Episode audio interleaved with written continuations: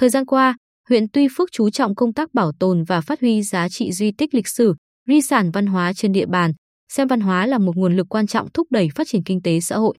Tuy nhiên, công tác này còn gặp nhiều khó khăn, bất cập. Tuy Phước là vùng đất có hệ thống di tích lịch sử văn hóa phong phú, đa dạng, giàu tiềm năng để phát triển du lịch.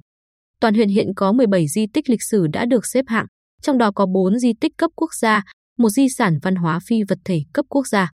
Ngoài ra còn có một câu lạc bộ bài tròi cấp huyện, 4 câu lạc bộ bài tròi cấp xã, hai câu lạc bộ bài tròi trong trường học, ba đoàn nghệ thuật tuồng không chuyên, hai võ đường là nơi thực hành, truyền dạy võ cổ truyền Bình Định và phục vụ du khách.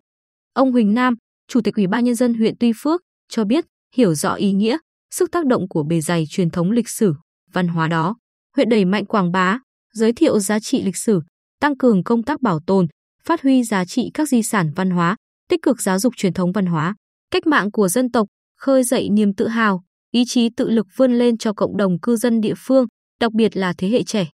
Dù giàu tiềm năng như vậy, nhưng công tác gìn giữ, bảo tồn và phát huy giá trị văn hóa, di sản trên địa bàn vẫn còn nhiều khó khăn, bất cập, đặc biệt là nhiều di tích lịch sử cách mạng, văn hóa bị xuống cấp chưa được trùng tu tôn tạo kịp thời.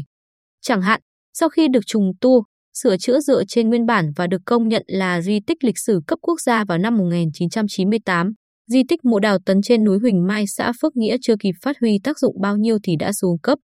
Tương tự, mộ Lê Đại Cang là di tích cấp tỉnh nhưng chưa được khoanh vùng bảo vệ rõ ràng, nên một số diện tích đất trong khuôn viên di tích bị người dân chiếm dụng trồng trọt.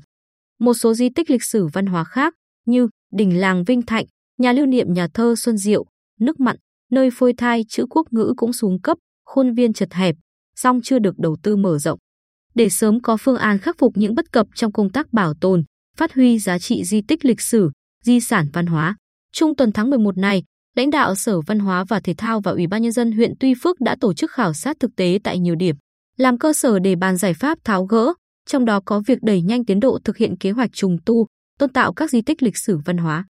Ông Tạ Xuân Chánh, Giám đốc Sở Văn hóa và Thể thao, cho hay, trước mắt, chúng tôi phối hợp với chính quyền địa phương và các đơn vị có liên quan lập báo cáo, hoàn thiện các thủ tục hồ sơ để sớm thực hiện việc trùng tu, tôn tạo di tích mộ Đào Tấn, mộ Lê Đại Cang trong năm 2023, đồng thời xây dựng hồ sơ đề nghị Bộ Văn hóa Thể thao và Du lịch công nhận và xếp hạng dân tộc nước mặn, nơi phôi thai chữ quốc ngữ là di tích cấp quốc gia. Mở rộng tuyến đường chính dẫn về di tích chùa Bà Nước Mặn nhằm tạo điều kiện phát huy giá trị di sản văn hóa phi vật thể cấp quốc gia này vào thực tế. Ngoài ra, Sở Văn hóa và Thể thao cũng thống nhất ủng hộ Ủy ban Nhân dân huyện Tuy Phước mở rộng khuôn viên di tích nhà lưu niệm nhà thơ Xuân Diệu.